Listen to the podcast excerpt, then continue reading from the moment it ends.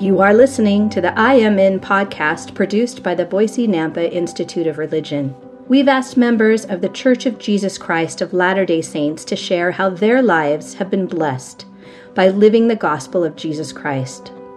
To the Savior's request, Come follow me, they have all responded, I am in.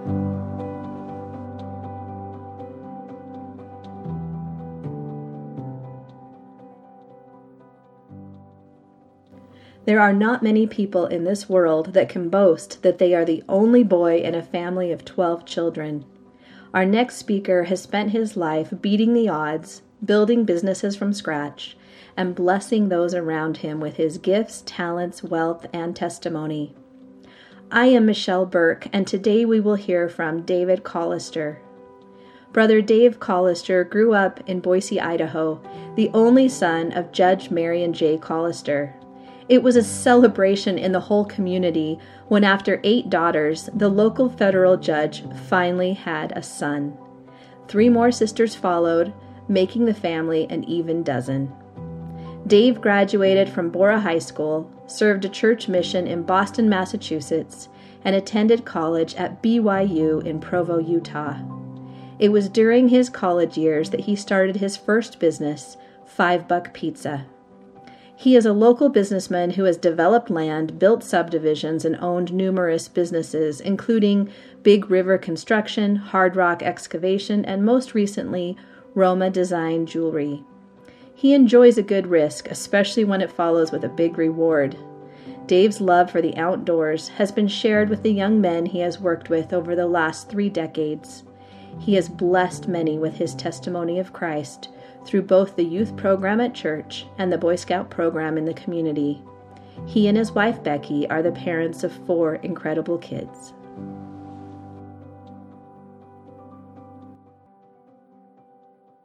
Thanks for letting me come today. Uh, thank you for showing up today. It's been kind of nice. How are you guys? I uh, I'm Michelle's brother. I'm uh, one of one boy and eleven girls in my family. I got to get these because I talk about things that are important to me. Um, like your sisters. Yeah, like my sisters. Um, uh, some of which are probably watching today and laughing their tail off because I'm up here. Okay, it'll get more. It'll get worse. Um, uh, yeah, could you imagine? Uh, you're up in heaven, and uh, someone rings a bell and says, "Someone's got to go. Uh, these guys have eight daughters, and." Uh, we got to give him a son. Anybody? Anybody? yeah. And I'm like, and we had and three more daughters. So I've got 11 sisters. I was raised in Boise. Um, I had a good childhood. Uh, other than the 11 sisters, the parents were great.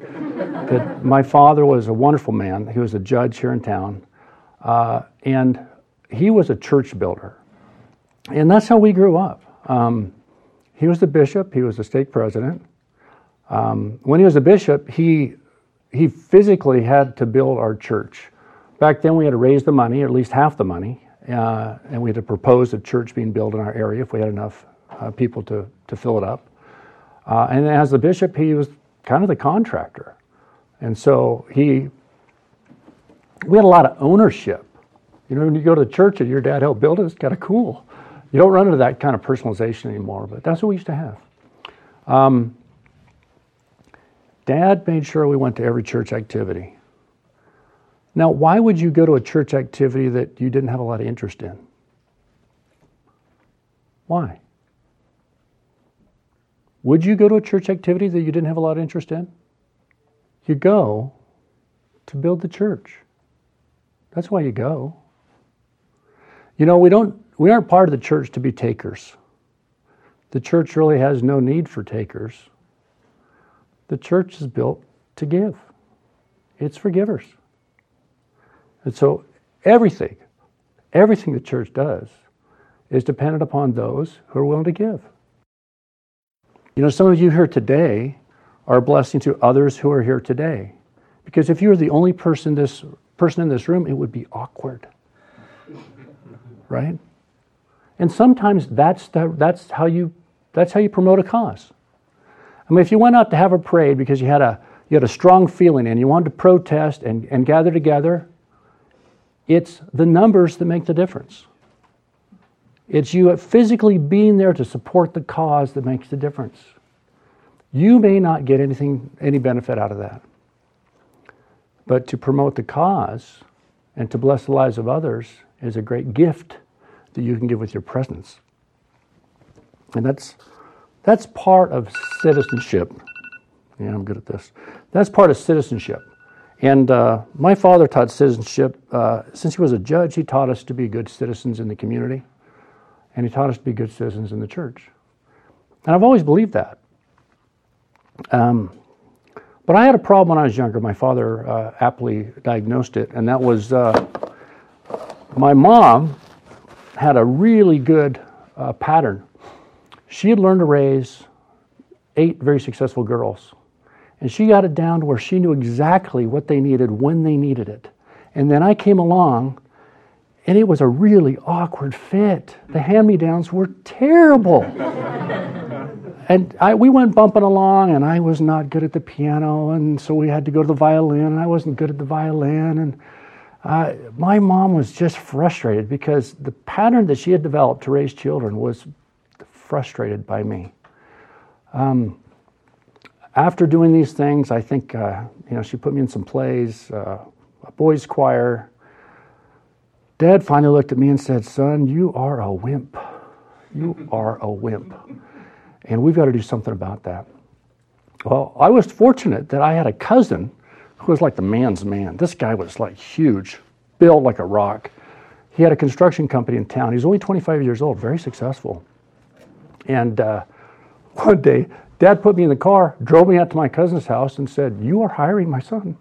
and, and, I didn't know what was going on. I thought, well, this is kind of cool. I'm going to have a job. Uh, I didn't really know what that was, honestly. Um, but I, and I suspect, I don't even know, but I kind of suspect my dad could have even paid my cousin to take me because I wasn't worth much. Uh, he paid me $2 an hour. I'm sure I wasn't worth that. I remember the first day he took me out to work. Uh, he took me out to a foundation that I was, he asked me to strip take the forms off, and left me. Drove off. I had no idea what I was doing. Um, I had never worked, really. Uh, I was not physically strong. I was not mentally strong. It took me about two hours before I got some sort of a sunstroke, called my mom, and had her come pick me up. I was a wimp. But that cousin of mine, he drove over to my house at 5 o'clock every morning for two summers and picked me up. And he put me on his crew and taught me how to work for two summers. I was a little scrawny kid. Most of the kids he hired were BSU football players because they were huge, and he was throwing forms all over the place, and he had a lot of work to do. But I, the forms were like 60 to 80 pounds, and that's about what I weighed. So they would laugh as I would wobble across, you know, with one form. It took me about half a day to get it over to the trailer. They're all throwing them all over the place. Um, just to really gross you out, we drank a lot of water.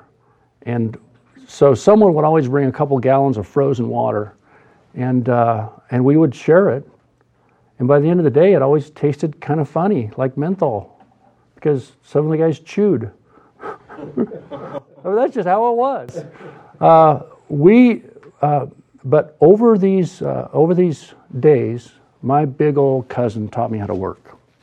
Now I had kind of a rich dad poor dad moment. My dad was uh, a state employee, then a federal employee as a judge, so he had regular hours.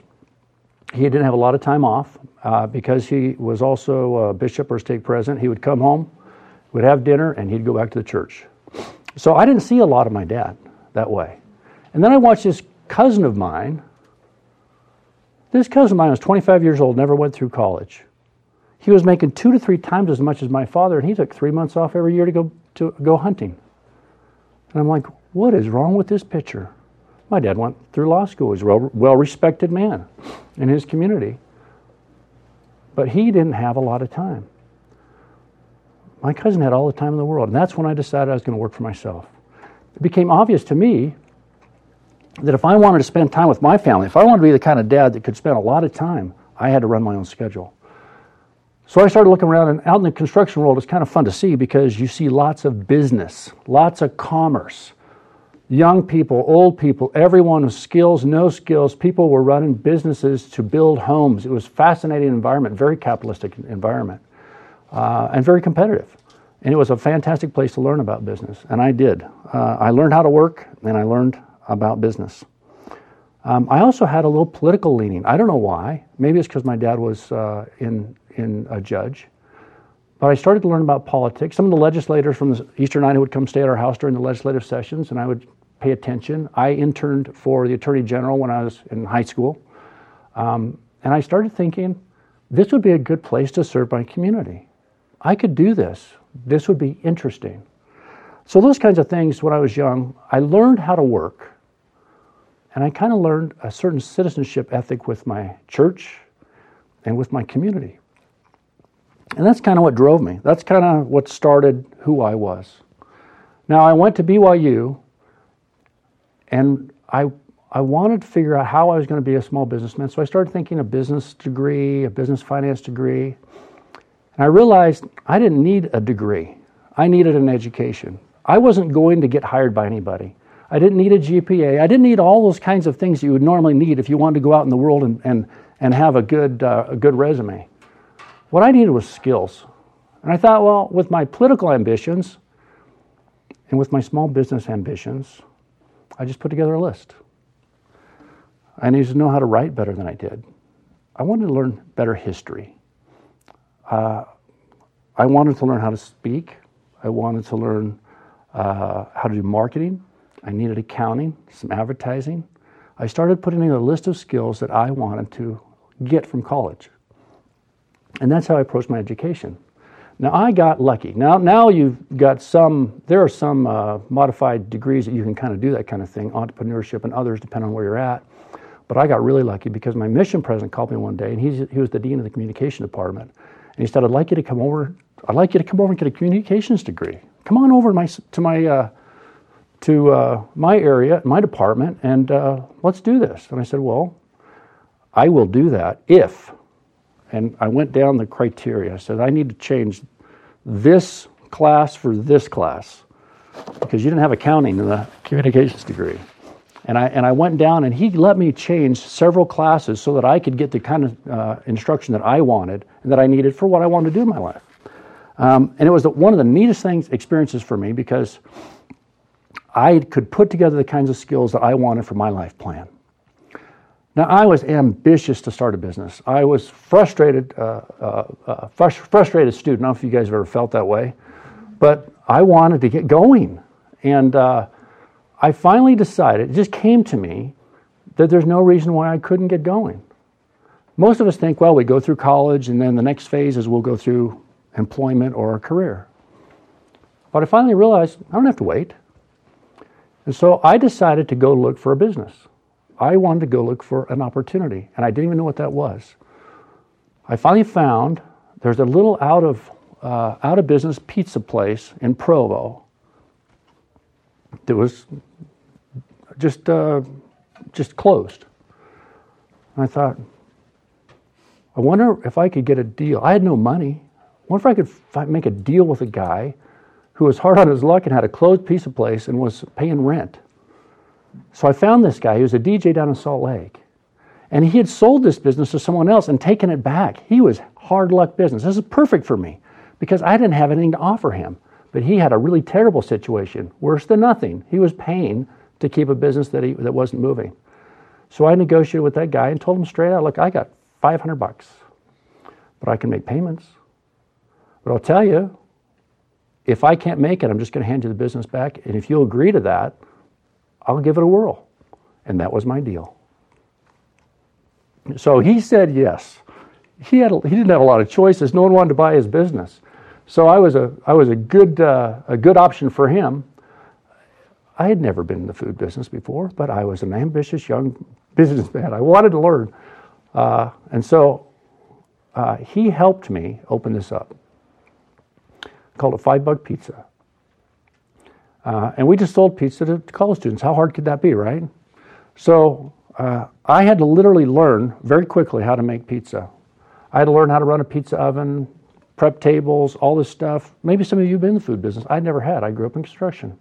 I knew concrete, I knew some framing, I knew nothing about food. But I really kind of had an intuitive feel for business because I understood that customers pay the bills. What I needed was a product that they could afford, of good enough quality that they'd buy it, and then I needed to communicate with them. And I was now in these classes, marketing, uh, uh, you know, consumer awareness, all these classes that really were very relative to what I was doing. And so every day I would work on my business while going to classes that were teaching me how to work better on my business. I started terrible. I, I, put out some terrible pizzas. It was embarrassing. I didn't know how to use the oven very well. Did you know on a slate oven that if you put a pizza on it and then take it out and put another one, that particular circle is colder than the rest of the slate. So I would put the next one on maybe partially on, partially off, wasn't paying attention. The next pizza would be partially cooked, partially not, and I would send it out because I didn't know it. It had been in there 10 minutes. so I, this is the kind of stuff I did. My customers had to tell me all the mistakes I was making, and I had to, I had to fix them faster than I lost money. And that's basically what how it went. I had to really had a steep learning curve. I worked uh, I opened at four. I was work. I was going full time to school. Opened at four, closed at twelve. Did my uh, did my books. Went deposited my money, and then I had to run flyers. I had to have advertising for the next day, which I couldn't afford. So I had flyers that I printed up on a photocopier, and I taped them to doors. And we had, in Provo, there's big apartment buildings. It's very densely populated, not as not so much here, but so populated I could do 3,000 doors a night. So I would, I would work school during the day, uh, pizzas during the afternoon, evening, and early in the morning, I would go let her do flyers. You know what? I was as happy as I could be. I had my own business. I had something going.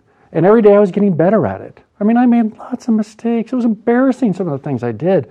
But I got better at it every single day. Now, the first semester, after the first semester was over, I calculated I had made a whopping $3.56 an hour.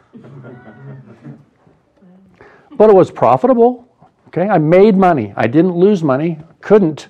I had no money to lose. That's a high motivation. This, uh, the first year, I calculated made uh, $18,000 the first entire year at $5, I think it's $5.25 an hour. So I had a business. It wasn't much, I mean, by, by most standards, that many businessmen would come into town and, and they would laugh. It didn't, it didn't make a lot of money. But I was building something and I was learning tremendously.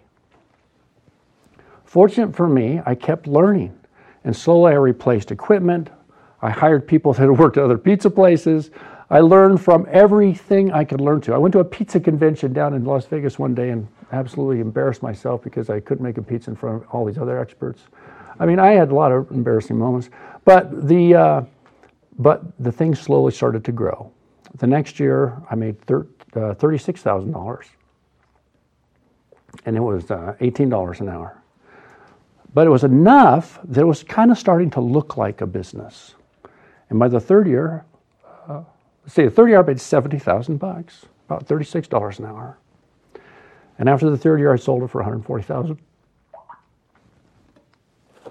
So while I was doing that, I was going to school and learning, but in the second year, I bought another pizza place because I had a little bit of money. And I didn't spend much. I mean, I, I think it cost me 500 bucks a month to live at the most. Uh, that same year, I bought a burger place down in Springville. And I think the third, the third year, uh, I opened up Johnny B's Comedy Club in Provo. So by the end of the third year, I had two pizza places, a burger place, and my comedy club. We had so much fun. I mean, it was, it was tremendously fun. Um, and I was learning business very, very well. Um, great experiences. So my college years really were go to class, learn a concept, practice a concept. That's what I, that's what I was doing in college. Learn how to advertise, practice advertising with your own money. You got really good at it really fast, because if you didn't, you lost your own money. Um, uh, I eventually graduated with a communications degree, but really a great business experience. So my wife and I, uh, once she graduated, which was right pretty close after I graduated, we sold these businesses and moved to Boise. We want to raise our family here. Uh, and we tried to replicate our success here, and we just didn't. Um, we took our money, invested in real estate, rental properties, and did quite well with that. But I poked around in some different businesses, and you really couldn't, uh, you really couldn't replicate that uh, very well. So I got back in the concrete business, which is my, the trade that I learned when I was in, in high school. And with that, I made a good, a good living. Uh, and that with the investment money that I got from these businesses, put into real estate, uh, our wealth started growing, and we were doing fine. Um, I made enough to live on fine. We were doing well. Uh, our investments were doing super. And we could see where we had opportunities to grow. And then one day I had a, a friend tell me about an excavation company that was going up for sale. And uh, we went and talked to the guy and decided to buy it. It would be a good match to my concrete company. We sold a couple pieces of real estate, paid for it, and uh, that absolutely exploded. We went from five employees to 100 employees in about four or five years. During that time, um, I was able to start a building company, a development company, and uh, um, it was in the early 2000s and things went absolutely crazy. Um, uh, I was, uh, gee, our excavation company is doing 200 homes a month. Uh, I think we've done over 10,000 jobs in that company. Um, uh, building homes, fourplexes, subdivisions. Uh, things got really big really fast. Uh, and then in July of 2006, the world ended. My economic world ended. In one month, the banks in Boise decided to stop giving draws to their builders and developers and all the people I was doing business for could not pay their bills. They couldn't pay me. They just stopped. They couldn't get their draws. They couldn't pay me. So all this money I had in all these other developments of other developers, or uh, the money I had in to build the other builders that had hired me to do their work or their excavation, it just sat, and everything I had went away. I'd worked about at that time I worked about 15 years to get to a pretty good place. and money's not everything, but I was kind of enjoying uh, building the, building these enterprises and, and growing my wealth.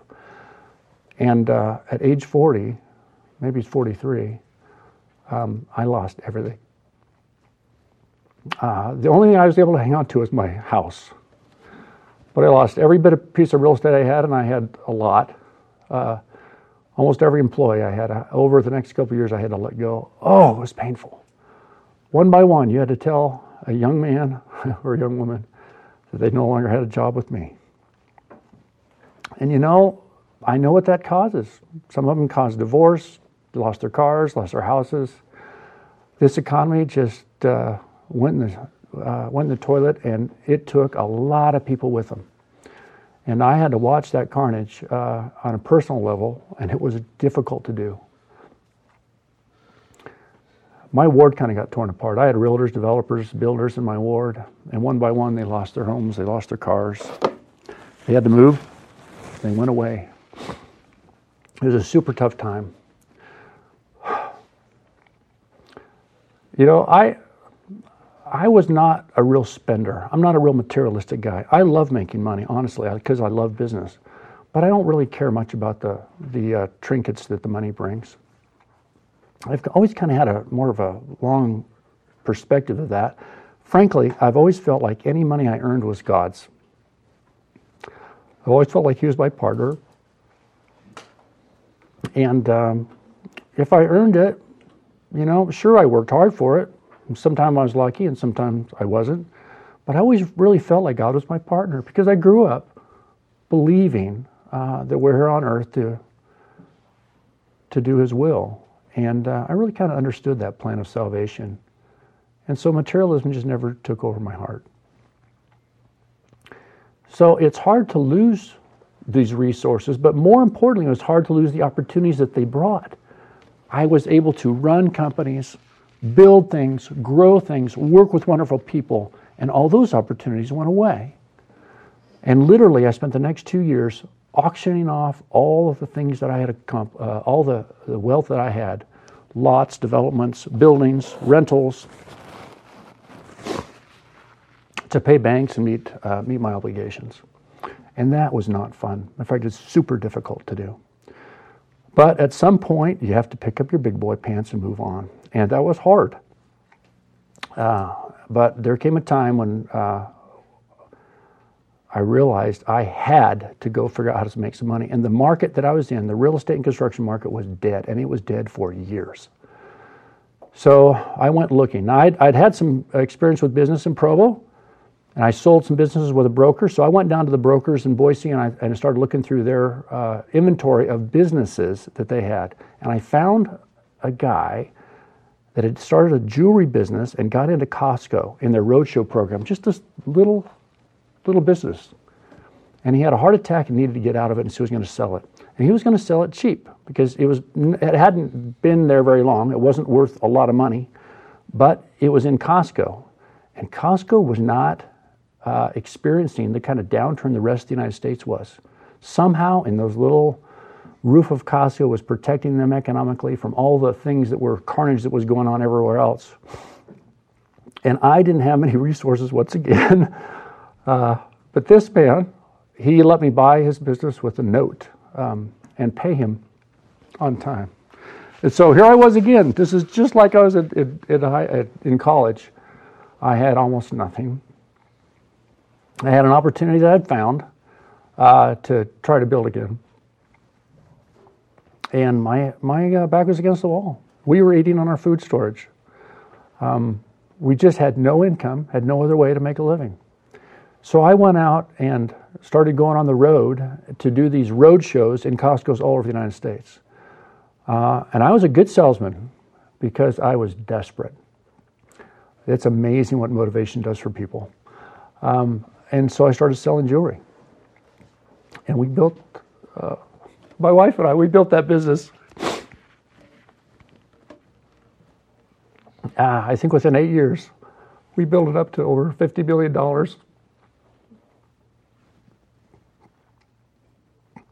But more importantly, it helped us pay all our bills. It helped us pay all those people that we owed money to because of people that couldn't pay us. It took me almost eight years so, to pay everybody back uh, for the losses in the real estate that I incurred. But it was a huge blessing. let me tell you, I watched people lose money like I did, and I watched their reactions. And I'll tell you, there's a lot of people that are in love with money and things, and it destroyed them destroyed them because they lost their things. You know, I'm just sitting here on the earth as a son of Jesus, a son of our Heavenly Father, brother of Jesus Christ. I never really had those feelings. Sure, I mourned my losses, licked my wounds, but it didn't make any difference how much money I had. It just didn't. It didn't even matter. And as a result, I didn't go into the kind of despair that many of my friends had. I remember, I remember wives telling me they sat in their closet and cried and just bawled because they lost everything. We lost everything. But it's just an experience. Really, it's an experience. And what I didn't lose, I didn't lose the experiences and the, and the, uh, the business acumen that I'd gained through this trail. And so when we went back into business, in the jewelry business, I dragged all that with me and was able to grow it faster and quicker and, uh, and more successful because we don't lose those things. You lose your material, material stuff, but you don't lose all the experiences that you had. It stays with you, and it will always stay with you. And so we had another great ride. We built a business. Uh, Becky and I had the opportunity to, to design jewelry, to meet the need, needs of our customers, to work with a big company like Costco, which was fascinating. We, we got to the point where we had uh, 27 manufacturers in 18 different countries. And we could go travel to these different countries and work with the manufacturer to keep these products going in Costco. Great experiences, fantastic experiences, none of which I'd had if I hadn't lost everything in my real estate market. So it was a huge blessing to me. My growth was exponential because of the difficulties I had in my economic life. What a blessing it was. Now, you know, Costco is kind of moved that program down when COVID hit, and we went mostly online, and it's still a good business, not as good as it was. But I had earned enough money not just to pay my bills, but now to start developing again with cash. Now I don't use a bank, and now I'm back uh, developing properties again. And frankly, I have a great life. And I have a great life because, frankly, because materialism doesn't mean a lot to me. Um, I love having these business careers and, and moving uh, forward that way. Let me tell you one other little thing on the side. Going along with this, something else happened, and that was I had remember I had political ambitions. When I was uh, around 30, uh, I got elected to the state legislature. I was the youngest legislator in the state, and I served uh, six years there.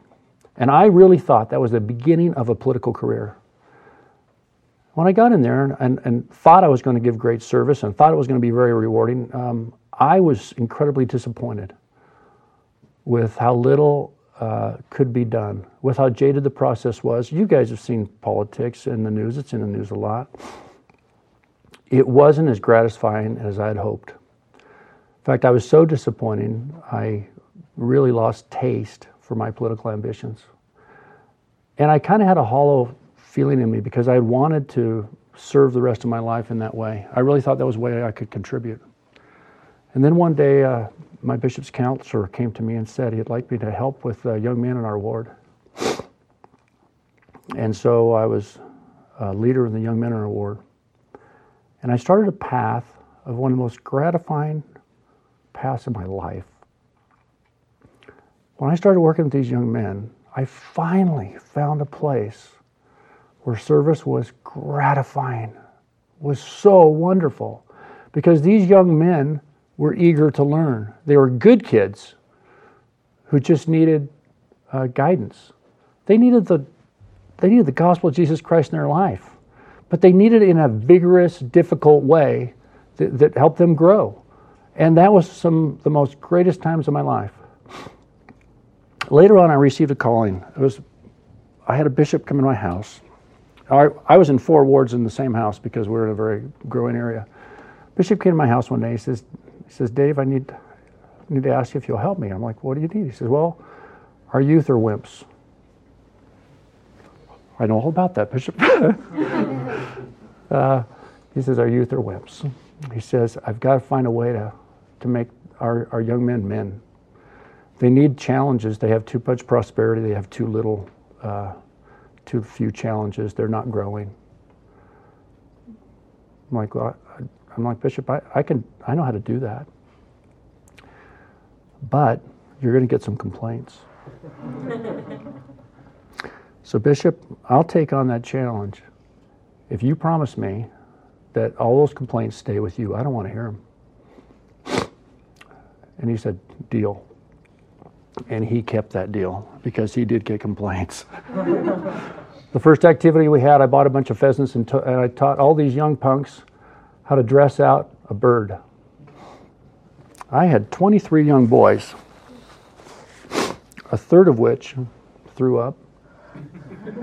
Two of them went home and cried. Two of them didn't end up at school the next day because they were so sick of what they saw. They had a lot. There's a lot of wimpitis in this group. Um, a young man should know how to dress out a bird, and I taught him. Bishop got lots of complaints, and I didn't hear a word from him. And that started a really good path. Um, I tell you what, I love these young men because I didn't look at them as the knotheads they were. And they were knotheads. They were problematic knotheads. But I could see them 20 or 30 years down the line. And the growth that they could have was amazing. And that's the kid I always saw. So it never bothered me. The stuff they said, the weird things they did, you know, I don't think you, you, a writer for Seinfeld couldn't come up with the things that I experienced. It was great. It was fascinating. I'll just tell you. I'll tell you one. I, just these guys. We're we're up at a mountain lake. We're sitting there next to the fire, and Ashton says to Easton, "Easton, I have hairy legs. Do you have hairy legs?" Easton says, "Yeah, I have hairy legs." Ashton says, "Sometimes I sit in my room with the window open, and the wind comes in." And it feels like someone's touching my legs. You ever had that experience? Easton says, Yeah, yeah, I've had that experience. Ashton says, My dad doesn't. He shaves his legs. Where do you come up with this stuff? I mean, this is the kind of stuff I saw every day. And I just, it, it was so much fun. Um, I could see a lot of youth leaders weren't fit for it. It drove them crazy. I laughed my tail off for years. I had so much fun with these guys. But I'll tell you one of the most meaningful things we've ever done. This particular group and this particular bishop were fantastic. And we decided we need to find a way to really impact these boys. Um, and so we came up with this idea. We, um, I've been, I taught these boys how to backpack. I was tough on them. I took them in the worst trails, sometimes no trails. I wore their, I wore them out, and they lived up to it. They would complain, and then they would praise their accomplishments. it's just the way it was. Um, but we had a lot of fun doing it. But but one time we decided to take all our young men, deacons, teachers, and priests, uh, and give them a common experience. And so here's what we did. That summer we taught them about buried records, covenants, missions, and we started teaching them about these concepts of buried records, covenants, and missions. Didn't tell them why. And then we had a super activity where we went backpacking up to a mountain I'll call Covenant Mountain. And we took these three quorums three different ways. And in the middle of the week, we all met up on a real high saddle. And the bishop met him. And he talked to these young men about their obligations to go on a mission and he preached to them the gospel of Jesus Christ. And he challenged these young men to make a covenant to do everything they could to qualify for, for a mission. Now, I had 43 young men up there. It was one of the most spiritual times we've ever had as a group. These young men really dug deep because, you know, young men have always, a lot of them think, oh, I'll go on a mission, or at least they say they will. But the bishop asked them to sign a covenant that we were going to bury in that mountain. And you could tell there was, it was quiet. There was a lot of soul searching, a lot of thinking. And then one by one, these 43 young men signed this covenant. And we went from that saddle up to the peak the highest peak in the area you could see for hundreds of miles. And we buried that covenant deep in that mountain in a crevice that no one will ever find. And these young men have never forgotten it. Each year, a few of these young men go back up there in a pilgrimage to re sign when they get their when they get their mission calls. It takes them, it's about eight or nine miles. It's a hard hike. They go all the way back in there, get on top of this peak, dig this back out of where we hit it, and they initial it. Then they acknowledge that they kept their covenant.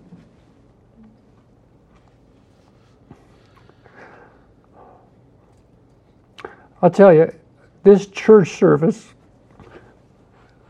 is the most gratifying thing, say from being a husband and a father, that I've ever done. If you get a chance to impact young men or women, if you get a chance to get a calling from your bishop, please embrace it with all you have. Take the opportunity to serve. I mean, service always seems so hollow to me, but now it seems incredibly rich because I've had the opportunity to, to spend so much time with some of these really fantastic young men. Not everyone thinks they're so fantastic because they're weird. But they are fantastic because of what they become. And I get to play a little little role in that. And again, it's one of the most satisfying things I've ever done. I hope that you have a great life. I hope that you have many opportunities in your life. I hope more than that, that you embrace those opportunities and see them for what they are. Don't get sidetracked by wealth or the trinkets of this earth. Stay true to the things that matter. I hope that you'll build your, your uh, communities that you're in. But I really hope you'll build the church of Jesus Christ, that you'll show up that you'll show up and be a part of that. Be a good citizen. And if the bishop ever sits you down and asks you to do something, embrace it. It may be the most fulfilling thing you've ever done. Try to do it with all your heart. Try to be the best of whatever that calling is of anyone in the church. Why wouldn't you? And I promise you that if you do that, you'll be tremendously satisfied with your opportunities here on the earth. Sometimes we feel empty. Sometimes we feel like we're not accomplishing what we want. The way to solve that is to help others. It just is. You'll always be empty if you're if you're only looking at yourself. The mirror is one of the emptiest places on earth. But the service of others is one of the most fulfilling. Thank you for letting me share this. This is the kind of stuff I love to do. I wish I could do it without crying, but I can't because it's meaningful to me. I really care about it. Anyway, I, I appreciate that. I'm so thankful for the opportunities the Lord has given me, the experiences He's given me to grow, and uh, I'm sure He's not done. I'm 58, so I'm probably halfway through my life. I should be 116. That makes sense. I hope He gives me some more opportunities. I say His name of Jesus Christ. Amen. Amen.